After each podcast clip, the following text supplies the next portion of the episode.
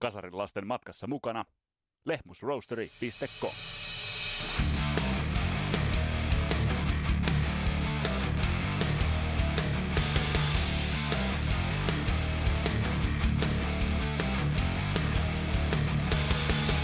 Tässä Kasarelapset podcastin jaksossa otetaan käsittelyyn Kalifornian mustakeltaiset hengelliset ampiaiset, eli Striper, bändi, joka sousi tavallaan vastavirtaan, mutta myös myötävirtaa 80-luvulta lähtien. Millaisen impaktin, millaisen jäljen bändi jätti, ja mikä on bändin musiikillinen per- perintö, ja olisiko bändi voinut tehdä jotain toisin?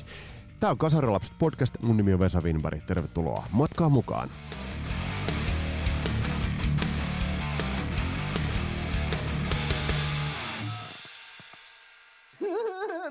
kikkelis kokkelis, nee. Mitäs läksit? Kasarin lapsia kuuntelemaan. kikkelis kokkelis. sillä, sillä tavalla liikenteeseen. Ja hei, muistetaan myös se, että tämä podcast pahdetaan kasaan kaupallisessa yhteistyössä Suomen parhaan pahtimon kanssa. Nimittäin Lehmus Roasteri www.lehmusroasteri.com.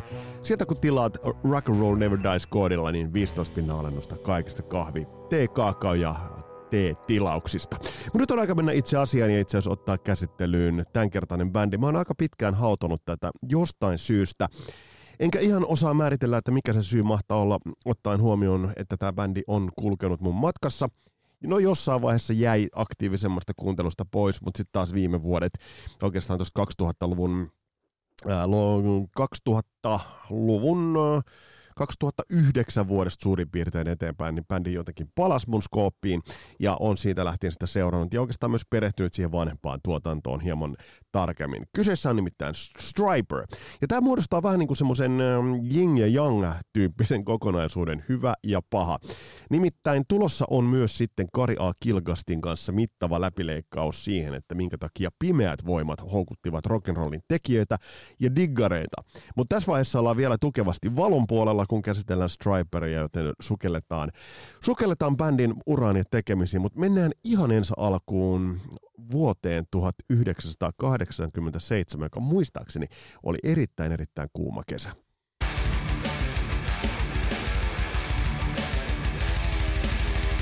Mä oon kertonut teille tästä ihan eeppisestä kotkalaiskarholalaisesta levyn osto traditiosta ja noista liikkeestä, mistä me niitä levyjä silloin ostettiin. Et Karhulan puolellahan oli siis tämä liike Kemus, kuten muistatte, eli toinen puoli samasta liikkeestä siis, ja samat myyjät myi kempparituotteita, ja toinen puoli möi sitten kitaroita, oliko siellä jopa rumpuja ja levyjä. Mutta ei tässä vielä kaikki, nimittäin Kotkansaarelta löytyi siitä hyvän tuulen yläkerrasta, varmasti muistajat muistaa, niin sieltä löytyi sen niminen ähm, kauppaliike kuin äh, muistaakseni Pop kauppa. Ja siellä, siellä myytiin siis samassa liikkeessä myytiin valaisimia ja levyjä. Ja nämä on musta jotakin niin kuin ihan eeppisiä yhdistelmiä. Että siellä on niin kuin, varmasti niin kuin liikkeen harjoittajat ovat tosiaan miettineet, että hmm, mulla olisi hyviä Aarikon valasimia, mistä valmistaako Aarikko valasimia. Ää, ja sitten toisaalta, okei, tuossa olisi Vaspin ja Iron Maiden levyjä, joten laitetaan nämä samaa myymällä. Mutta yhtä kaikki, muistaakseni se oli aika hyvä siltä valikoimaltaan. Ja se oli yksi kauniin, helteinen, kesäinen päivä, kun me lähdettiin jo aamusta. Kaverin kanssa lähdettiin Sunilasta polkemaan ja meillä oli päämääränä päästä Kotkan maauimalaan.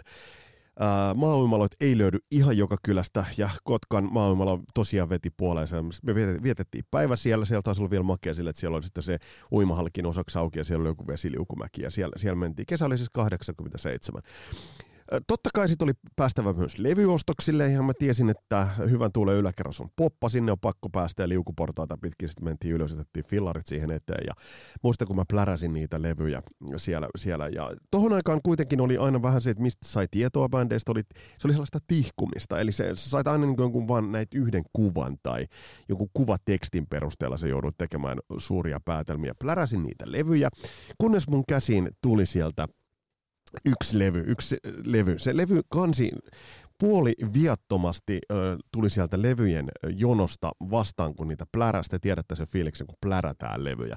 Tuottaja Taskinen on opettanut mulle tämän, tämän sanon, sanonnan vasta myöhemmin. Sieltä tuli eteen levy, jonka näkymä ja levykansi silloin pysäytti. Nyt se ehkä vähän jopa huvittaa, mutta ei mennä siihen. Mutta siinä oli bändin logo, keltamusta Striper, Isaiah 53 ja kautta 5 Äh, kuvassa on tämmöinen vuoren äh, notkelma rotko, rotkoreuna, jossa on tämmöinen demoninen, äh, savuava, pirumainen, pitkätukkainen bootsit jalassa ja farkut jalassa, yläkroppa paljaan. Tulee muuten vähän Bon Scott mieleen, sitten sillä on Flying V, tuollainen musta tai Jackson taitaa olla hajonneena kädessä, syöksyy kohti ros- rotkoa.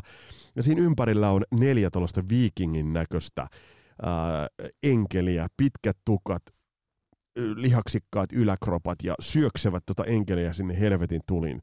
To hell with the devil. Mä ajattelin, että mitä ihmettä tää on. Sitten mä muistin, että mä olin jostain lukenut, että tää on, tää on semmoista gospel heavyä.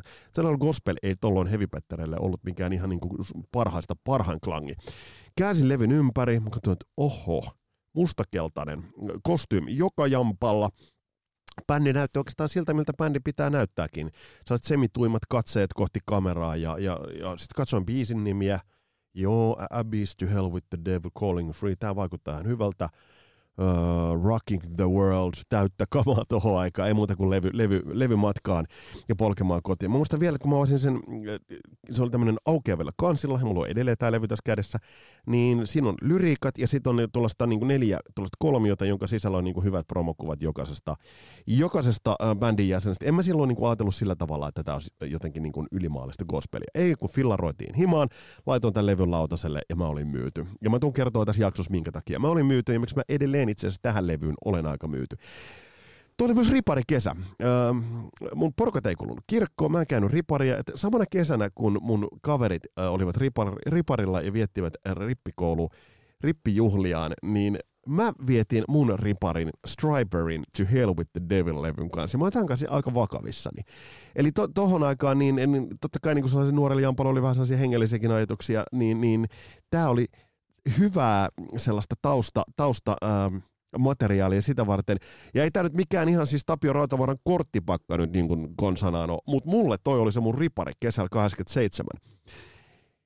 Ja sen takia tuolla levyllä on mulle edelleen itse asiassa aika iso merkitys. Mutta sukelletaan vähän tuohon Striperiin, otetaan muutamia sampleja ja vähän käydään läpi, että millainen toi bändin ura on. Ja sitten myös se kysymys, että tiedetään se, että bändi on edelleen, spoilataan vähän tätä loppuratkaisua, niin bändi on edelleen mun mielestä helvetin hyvässä, hyvässä tikissä ja, ja hyvässä soittokunnossa ja tehnyt hyvää musiikkia millaisen ratkaisun olisi tehnyt se, jos bändi ei olisi ottanut agendalleen tuota kristillisyyttä, vahvaa hengellistä pohjaa?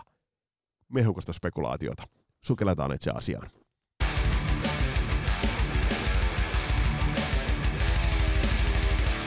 Mennään tähän teemaan vähän itse asiassa ajankuvan kautta. kun tiedetään se, että bändi Bändin ensimmäiset siemenet kylvettiin 70-luvun puolella, mutta bändin varsinainen perustaminen tapahtui sitten reilusti 80-luvun puolella, ja nimenomaan Californiassa Orange Countin liepeillä. Ja nyt me tiedetään, että tuo kuitenkin on tietyn tyylisen rock'n'rollin uuden tulemisen, amerikkalaisen uuden tulemisen ihan ehdot, keskeisintä mustaa multaa, eli tuo, tuolla kyti niin monta juttua, niin, niin on mielenkiintoista se, että bändi itse asiassa tuossa kohtaa mm, valitsi tiensä kuten valitsi. Jos nyt ajatellaan sitä, että PMRCstä, Parents Music Resource Centerista, josta on oma jaksonsakin käy kuuntelemassa, siinä on Mato Valtonen vieraana, niin tavallaan sen PMRCin teesien rikkomisesta oli tulossa jopa hyve. Eli siinä paheksunnan aiheuttamisesta oli tulossa vakavissa määrin hyve, jota me hevipetterit ihan siekailematta diggailtiin. Et siinä mielessä se, että tuo levy kolahti esimerkiksi meikäläiselle, niin oli jotensakin niin kuin, ähm, vähintäänkin erikoista. Mutta oliko siinä se käänteinen rohkeus sitten? Sekin tulee tässä esille.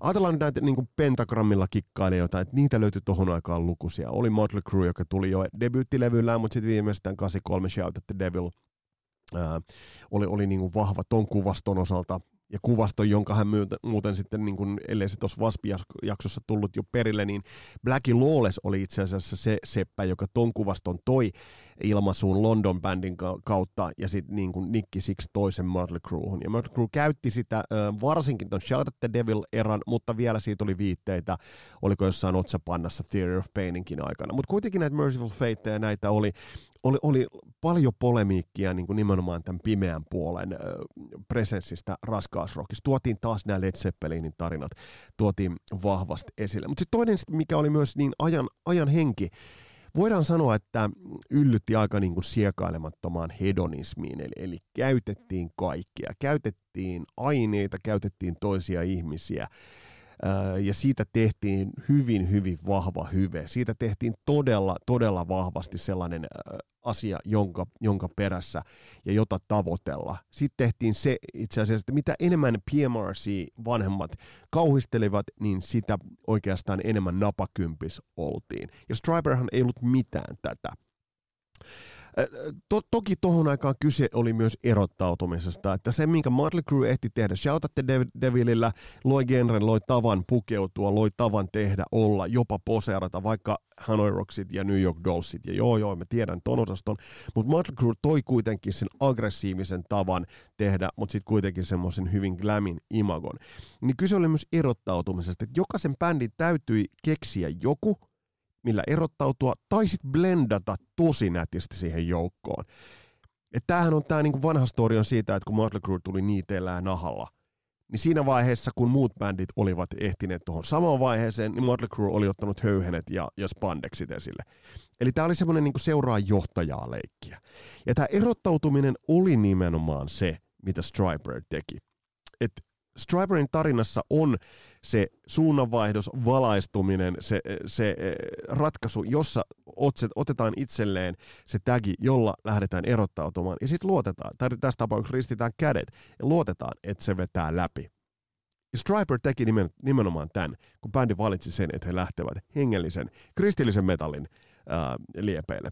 Teiltä tuli hyviä kommentteja, tuli nimenomaan tähän, tähän Striperiin. Otetaan parit kommentit tähän alkuun. Musta erittäin hyviä. Tämä kertoo sen, että, että myös tämän tällaisen kaksi jaka- jakautumisen, niin myös te olette haistaneet vahvasti Striperissa. Jake Aholo laittaa, laittoi Facebookin Stri- Striperista todella hyvä laula ja hyvät melodiat ja oma leima. Ja kertoo vielä, että samalla kassulla aikoinaan oli To Hell with the Devil ja Raining Blood Slayerilta, että siinä oli vähän niin kuin Ying ja Yang, jotka on myös nämä meidän kasarilaisten jaksojen se Ying ja Yang, kun Killen kanssa käydään sitten vähän läpi pimeitä puolta.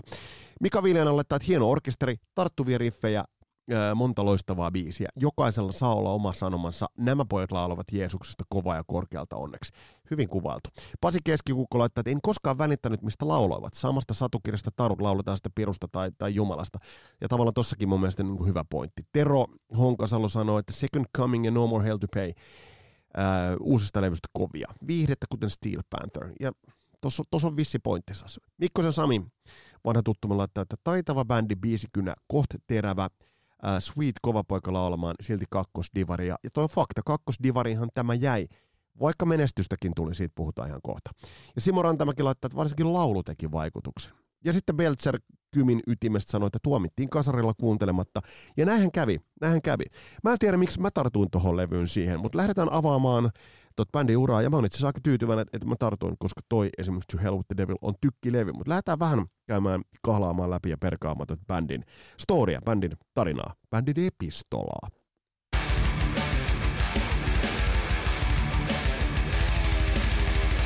On jollain tavalla liikuttavakin loogista ajatella se, että Striper on nimenomaan Kalifornian äh, Orange Countysta, oikeastaan ihan siltä samalta siltä musiikin mustalta multamaalta, josta niin tohon aikaan, niin noina aikoina 70-luvulla alkuunsa sai lukuisia, lukuisia bändejä, jotka sitten tekivät iso, ison uran ja, ja jotka toisaalta tolloin jo tekivät sitä uraa. Siellä on nämä Wyatt Quiet Riotit, Van Halenit ynnä muut. Ja itse asiassa kun ajattelee Van Halenia, niin monella tapaa Van Halen ei ole hirveän kaukaa haettu, kun mietitään Striperia. Ja ennen kuin siellä vedetään poroja sieraimeen tai mokkaa näppikselle, niin mä perustelen sen, että siinä missä Van Halenilla oli instrumentaalinen virtuositeetti Eddie Van Halenin ja Alex Van Halenin toimesta ja sitten äärimmäisen karismaattinen laulaja, niin samalla tavalla Striperilla voidaan ajatella, että oli, oli nämä elementit viety tosi pitkälle. Et Michael Sweetin lauluhan on todella äärimmilleen viety siinä sellaisessa operamaisessa puhtaudessa ja oikeastaan se on erottuu, se on monia varmasti ärsyttänytkin. Neljä soittajaa, toki Striper kaksi kitaristia, mutta kuitenkin. Bändi aloitti Sunset Stripillä, voidaan sanoa, että Just Another Band äh, kairasi niitä samoja klubeja. Ja on mielenkiintoista miettiä, että kun bändi toimi Rux Regime nimellä, niin siellä muun muassa kitaristina piipahti tuttuja nimiä. Ainakin äh, tilastojen ja tietojen mukaan niin kuukauden verran äh, Rux Regimeissa, eli sitten Striperissa kitaristina oli C.C. DeVille, joka sitten meni perustamaan Poisonia, ja onpa siellä muun muassa Doug Aldrichkin käynyt, eli siellä on ihan kohtalaisen nimekkäitä kitaristeja ol, ol, ollut mukana. Mutta kuitenkin bändi sai tosi nopeasti sitten sopimuksen Enigman kanssa, joka oli iso levylafka, ja kun mä oon tätä pohtinut, että miten se oli mahdollista, niin tuot löytyy muun muassa Spotifysta löytyy Rux Regime demos, ja sitten löytyy vetoja YouTubesta löytyy tuolta Losin klubiskenestä, niin bändihän oli valmis. Bändi tohon aikaa käytti jo sitä mustakeltaista kostyymistöään, ja, ja eli tavallaan se niin kuin näytti jo siltä, miltä Striper tulisi näyttämään. Mutta jos ajatellaan musiikillisesti, kun bändi sitten teki ensimmäisen EPnsä, Yellow and Black Jack, eli ei ensimmäistä levyä, vaan EPnsä, niin se tehtiin nimellä Striper, ja tässä kohtaa nimenomaan levyyhtiö Enigman vaati, että toi nimi vaihdetaan. Ja sinällään kiinnostavaa, kun tullaan myöhempiin käänteisiin, että levyyhtiö sitten vaatii, heille kävi tämä kristillinen nimi, joka tuli, tuli raamatun sitaatista, ja Tim Gaines tuli basistiksi, ja tämän, tämän myötä bändi sai sitten, sai oikeastaan ton kokoonpanonsa, jolla teki noin maineikkaimmat, maineikkaimmatkin levynsä, niin tuo bändin kokonaissoundi oli yllättävän kuitenkin metallinen. Et siinä mielessä, kun, kun, kun bändi mielletään sokeriseksi ja hyvin pehmeäksi, niin jos ajatellaan From Wrong to Right biisiä esimerkiksi, kyllä tässä nyt kuulee, että meidän niitä on kyllä niin kuin aika huolella kuunneltu. Saudit nyt on vähän tällaiset kaiku, kaikupohjat on niin kuin hyvin tot kasaria tai hyvin, hyvin tota aikaa, mutta kyllä tässä kun kuulee, että tavallaan soitto on ollut mintissä ja, ja bändi on tiennyt, mitä bändi tekee. Ja onhan tämä nyt sinällään vähän ehkä niin kuin lapsekkaankin olosta, mutta tämä EP, debyytti-EP tuli ulos vuonna 84.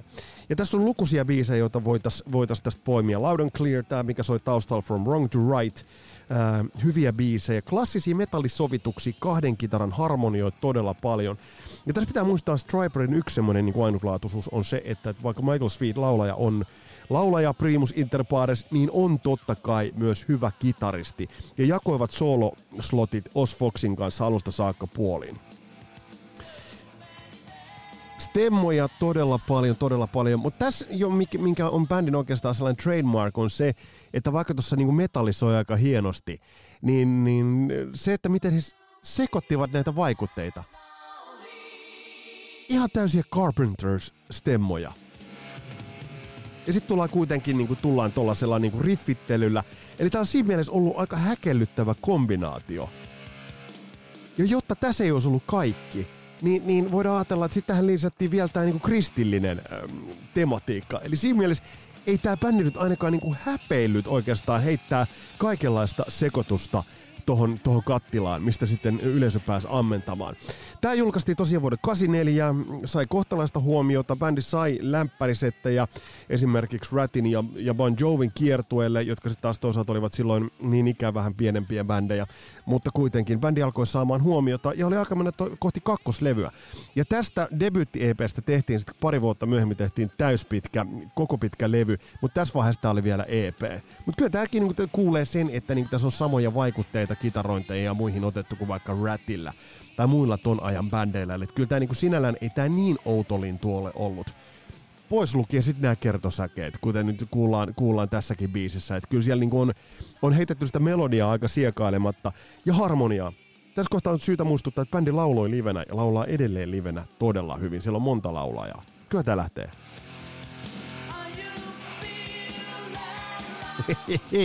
Sitten oli aika mennä kohti kakkoslevyä.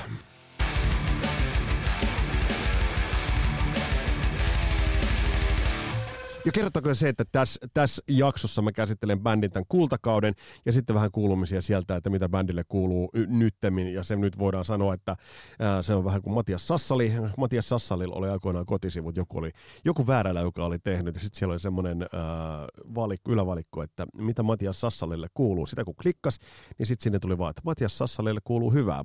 Sama kuuluu Striberille tätä nykyään. 84 tuli toi debutti EP, Enigma, iso, muistetaan, iso lafka, poikkeuksellista. Tuli monia bändejä, jotka taistelivat pikkulafkojen kanssa. Kakkoslevy, sitä lähdettiin tekemään tuottajan kanssa, josta ei ole itse asiassa epäselvyyksiä paljon, ja puhutaan Michael Wagnerista. Meillä on Michael Wagnerista puhuttu ja tehty ihan jaksokin, ja siinä on yksi, yksi ton eran ehdottomasti nimekkäimpiä tuottajia. Ja myös jälkeä syntyi komeasti tässä kohtaa. Jos ajatellaan, että kakkoslevy Soldiers Under Command, niin nimibiisin voi nostaa nostaa jo aika hienosti, nostaa ihan tuollaisen niin kuin aikalaismetallinkin isoihin biiseihin. Erittäin toimiva, toimiva levy kaiken kaikkiaan, komeata kitarointia. Ja se, mitä mä oon aina äimistellyt, niin on se, että miten hyvät kitarasoundit bändillä on ollut. Ja biisin rakenteet tässä kohdallaan. Ja tässä huomaa sen, että Michael Wagnerilla oli jo nippu hyviä levyjä, isoja levyjä vyöllään ja tulisi tekemään vielä isompiakin. Niin Michael Wagner toi tälle levylle vielä paremmat soundit. Mutta tässä oli vielä paremmat biisit. Ja tämä koko konsepti oli kohdallaan. Bändin imago terävöityi. Tuossa oli niinku hauska se, että kun katsoo tuota kantta, niin levyn kannessa on tommonen mustakeltainen, mikä tommonen helvetin matkailupakettiauto toi nyt onkaan. Bändin ukot on siinä rynnäkökiväreiden kanssa. Että semmoista niinku kohtalaisen aggressiivista epistolaa, mutta toisaalta se niinku sopii tähän musiikilliseen ilmaisuun aika hyvin. Siinä mielessä on vähän ihme, että bändi ei a, saanut isompaa asempaa, asemaa metallissa, jos nyt ajatellaan, ajatellaan tätä musiikillista tasoa. Niin tässä kohtaa ehkä hieman tämä kuitenkin möi, tämä möi kultalevyn verran, tämä levy ja toimii. Hyvä kertsi. Niin, niin, niin tästä tullaan siihen, että et, et ehkä bändi tässä kohtaa saattoi jo saada vähän niin kuin sävyjä ja havaintoa siitä, että joutuivat maksamaan pientä hintaa siitä, että heillä oli tuo tietty tematiikka, koska se ei nyt ollut ehkä sitä kuuminta, kuuminta hottia. Mutta ei bändiltä myöskään huumoria loppunut. Ja niin kuin mä sanoin, se Van Halen vaikut, vaikute on siellä. Kuulkaa, samalta levyltä kuuluu Together Forever. Kuunnelkaa sinne taustalauluja. Ne on aika hirtehiset.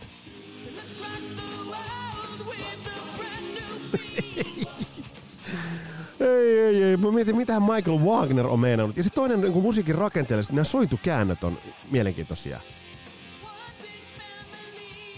Eli tässä, tässä on nimenomaan se, se Carpenters jotenkin on, on mulla niin kuin mielessä aina kun mä kuuntelen Striperia. Et vaikka siinä on, on, on noi, noi kitarat toimivat hyvin, vaikka siellä on niin kuin hard rock rummut, niin siinä on kuitenkin tämä tietty, tietty tematiikka. Nyt on aika mennä siihen levyyn, joka meikäläisestä pudotti palkin äh, kesällä 87, mihin mä vähän viittasin, nimittäin To Hell with the Devil.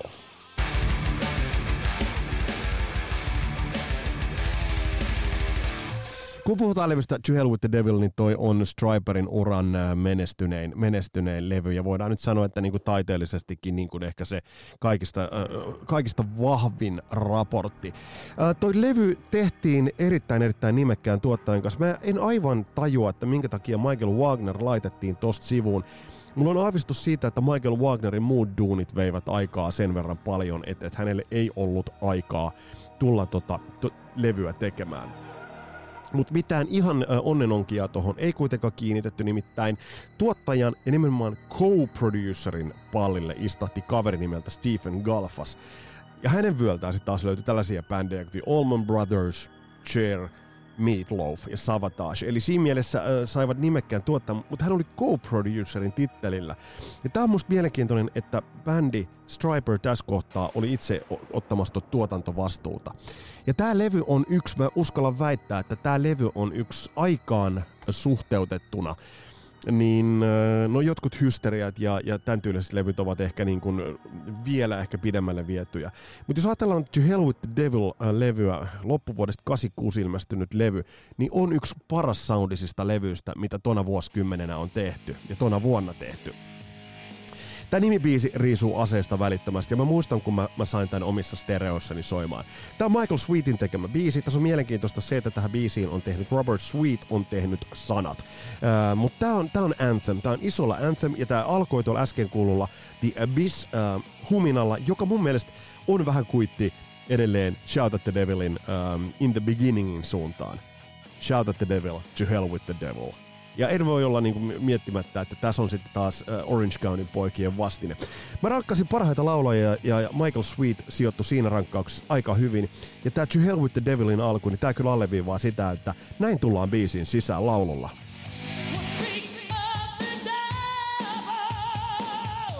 Kylmät väreet, kylmät väreet. Öm, rumpali velipoika Robert Sweetistä käytettiin hauskaa termiä visual timekeeper, ja edelleen muistetaan, että hän soitti sivuttain yleisöön. Ja sitten myöhemmillä rundeilla hänellä oli sellainen setti, että se oli kummallekin puolelle, että hän pyörähti jakkaralla ja sitten siirtyi toiselle puolelle soittamaan. Tätä on ainoastaan tehnyt uh, Robert Sweet. Tässä on mielenkiintoinen. Rummut ja pelit on niin geitattu, että kuunnelkaa toi viimeinen pellinisku. Se kuulostaa siltä, että se on dempattu, tst, otettu kiinni. Tässä kuuntelin mielenkiintoisen podcastin Striperin omilta sivulta, jossa äh, Michael Sweet sanoi, että siinä oli niin voimakas geitti noissa rummuissa, että Robert Sweet kun löi siihen siihen äh, crassipeltiin, niin se ei dempa ottanut kiinni siitä, vaan nimenomaan se, siinä oli niin voimakas geitti, että se tsh, sammu saman tien. Aikansa soundei. Se selittää esimerkiksi nyt rumpusoundeja todella paljon. Tässä nämä kitarasoundit on viety vielä pidemmälle. Tää levy poiki ison kasan MTV-hittejä. Ää, enkä ihmettele yhtään. Ja tässä nyt tullaan taas tähän Michael Sweetin suuruuteen. Kuunnelkaapa. Kyllä lähtee. Nyt. Huh, huh, huh, huh. Ja mä muistan, kun mä jununa kuuntelin sitä ja mä tiedostin, että nämä on tämä kristillinen tausta. Mä ajattelin, että että kylläpä sieltä valosaltakin puolelta vähän niin kuin Bodnea saa tuohon tekemiseen. Tämä levy möi yli kaksi miljoonaa kappaletta ja se on erittäin hyvin. Tämä levy sai jopa Grammy-ehdokkuuden tosin parhaan gospel-levyn mm, sarjassa ja tosiaan poikki näitä MTV-hittejä. Tässä tullaan nyt tähän kitaronin hienouteen. Aina puhutaan Adrian Smithistä ja puhutaan Dave Murraysta. Niin Oz Foxin ja Michael Sweetin toi kitarointi on nautittavaa. Tässä on hieno, tässä ensin Michael Sweet aloittaa tämän soolon. Ja kuunnelkaa, miten tyylikkäästi vaihdetaan, kun Oz Fox tulee vuoroon, niin Oz Fox tulee ja sitten vaihtuu kitaristi. Tyyli, makeeta.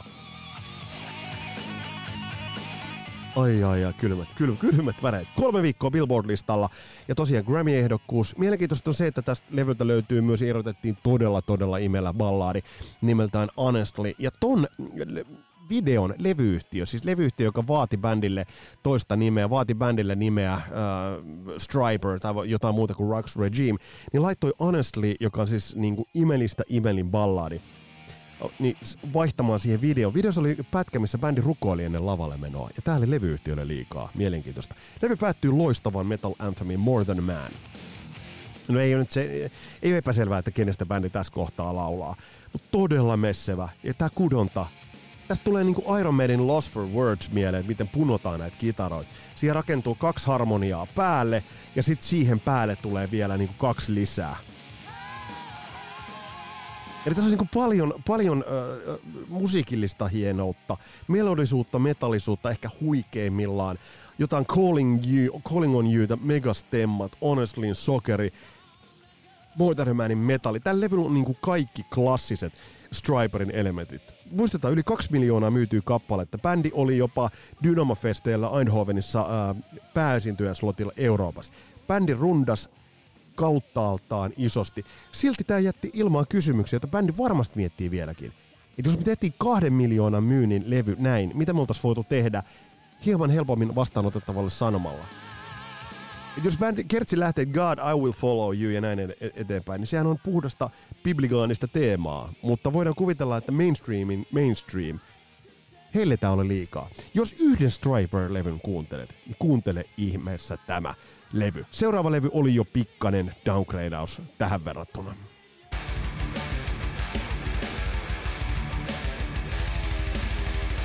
Kun se tietty ura löytyy, tietty latu löytyy, sitten on helppo lähteä seuraamaan. Striperin seuraava levy uh, In God We Trust oli alamäki. Siinä on hetkensä, ehdottomasti levyllä on hetkensä, mutta siinä se sokerisuus meni sitten kyllä jo pahasti yli. Jos katsoo bändin kuvaa tuolla levyllä sieltä takakannesta, niin bändi näyttää, sanotaan nyt näin, että bändi näyttää, bändi näyttää vähän yliammutun naiselliselta. Mä muistan, kun kaverin kanssa vitsailtiin Robert Sweetistä, että hän on Roberta Sweet. Mutta levyltä löytyy kyllä hetkessä. Ja, ja videotuotanto, jos tsekkaat äh, bändin videoita, niin Always There For You kannattaa ehdottomasti katsoa. Et siinä on niinku yksi 80-luvun ehkä tyylikkäimmistä videoista, jos on niin kuin lavasetappi on kyllä niin kuin taatusti näkemisen arvoinen. Siinä näkee hyvin tämän Robert Sweetin kääntyvän rumpusetin. Tämä oli hyvä, ehdottomasti hyvä levy. Täällä oli muutamat helmet, mutta aika olisi ollut otollinen bändille, niin bändi oli silti vähän pihalla, että mitä tehdä. Raamattu ei ole heitelty yleisö ihan, ihan riittävästi. Mainstream houkutti, mutta mainstream alkoi kääntää selkäänsä. Jotain olisi pitänyt tehdä. Musta tuntuu, että bändin kompromissit oli tässä kohtaa ehkä käytetty. Hyviä biisejä silti, mut, mut, ja hienoja stemmoja. Eli, eli tässä kohtaa bändillä ehkä niin voidaan sanoa, että se yliyrittäminen ää, alkoi näkyä, ja sitten se näkyy vielä enemmän bändin seuraavalla levyllä. Syksyllä ilmestynyt Against the Law, jossa jätettiin sitten raamatullista viestiä vähän sivuun. Olisiko se kannattanut jättää jo aikaisemmin? Uskallanpa väittää, että olisi. Tuo levy tehtiin Tom Wermanin kanssa, teenäisyyspaisto, vaikka hiton hieno levy. Mutta olisiko se pitänyt tehdä jo pari vuotta aikaisemmin? Taas tämä sama kysymys tuttu tuottaja, hienosti kitarat esillä, klassiset elementit, vaikka logo ja värit vaihdettiinkin, niin silti se, ei, se jätti vähän vieraaksi. Esimerkiksi Van Halen soundaa sit hienosti lävitse soundeissa ja mukana myös ihan klassisen rockin sävyjä. Mutta levynä se on vähän jotenkin kuten Quiet Riotin kolmonen, eli hyvä levy, mutta kuitenkin se ei ole aivan Quiet Riotia. On, on jotain aivan muuta. Jos tsekkaa tuolta levyltä biisejä, niin ota ihmeessä Code in the Middle, tosi hieno biisi, biisin kertsessä on laulamassa Jeff Scott Soto muun muassa siellä taustoilla, eli, eli siellä on ollut myös nimekästä, nimekästä tekijää. Mitä tämän jälkeen, äh, kaikki vaan hiipui, 90-luvun luku lähti rullaamaan eteenpäin, bändi lähti erinäisten vaiheiden jälkeen tauolle, kunnes alkoi sitten tämä uusi tuleminen. Ja tästä mun on pakko nostaa hattua bändille, eli kun me tiedetään näitä bändejä, jotka ovat sitten tehneet tämän niin sanotun uuden tulemisen, niin Striper on varmasti yksi laadukkaimman sen uuden tulemisen tai comebackin, miksi sitä nyt sitten kutsutaankaan, niin laadukkaimman sellaisen tehnyt. Murder by Pride tuli 2009 ja sitten varsinkin 2013 uh, No More Hell to Pay. Tämähän on soundeltaan kaikelta täyd klassinen klassinen uh, Striper-levy. Tällä muuten soittaa jälleen Tim Gaines bassoa, joka ei soittanut In God We Trustilla ja Shout at the Devilillä, koska miehelle vähän mäskimaistuu, taisi olla rattijuopumuksia ja muita. Et, et, et, kyllä sitä maalista hoiperteluakin Striperille oli mahtunut. Bändi on julkaissut sitten useita useita levyjä, ja, ja nämä levyt on, on tasalaatuista paahtoa. Michael Sweet laulaa edelleen hämmästyttävän hyvin. Ja Acceptin äh, lisäksi niin mä sanoin, että tämä on kovimman ja laadukkaimman comebackin ja nykypresenssin omaava bändi by far ehdottomasti. Mutta hei, niputetaan vähän, mitä kaikkea Striper on. Ja kuten mä sanoin, jos saatat yhden levyn soittoon, niin ota toi In God We Trust, koska se on, se, se on karikatyyrisyydessäänkin, niin se on ehkä sitä Striperia niin kuin, niin puhtaimmillaan.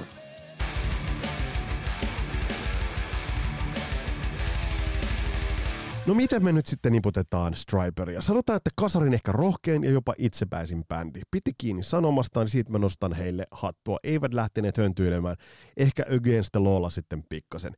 Ähm, tässä oli äärimmäinen määrä lahjakkuutta monella tapaa. Olisi ansainnut ehkä vieläkin isomman yleisön.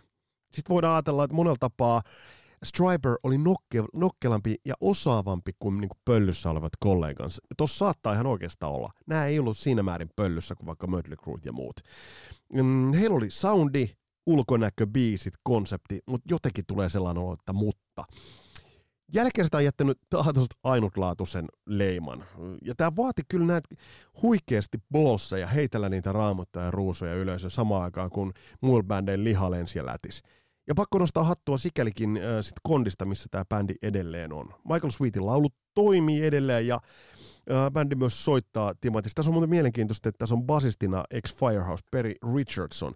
Ja bändillä on ollut sitten vähän myös terveysongelmia. Oz Foxilla taisi olla, oliko syöpäleikkaus tai tämmöinen aivokasvain, mikä hänet leikattiin. Bändi on aika sympaattinenkin tietyllä tapaa ja bändithän löytyy muuten sellainen biisikin kuin Sympathy, jota oliko se Dave Mustaine, joka sitä kehu.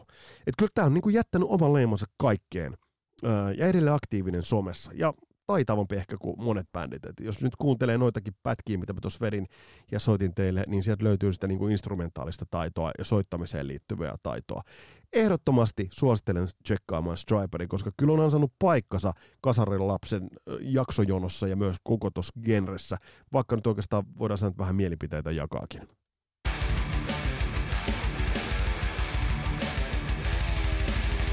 Tässä oli tämänkertainen, sanotaanko, että saarna.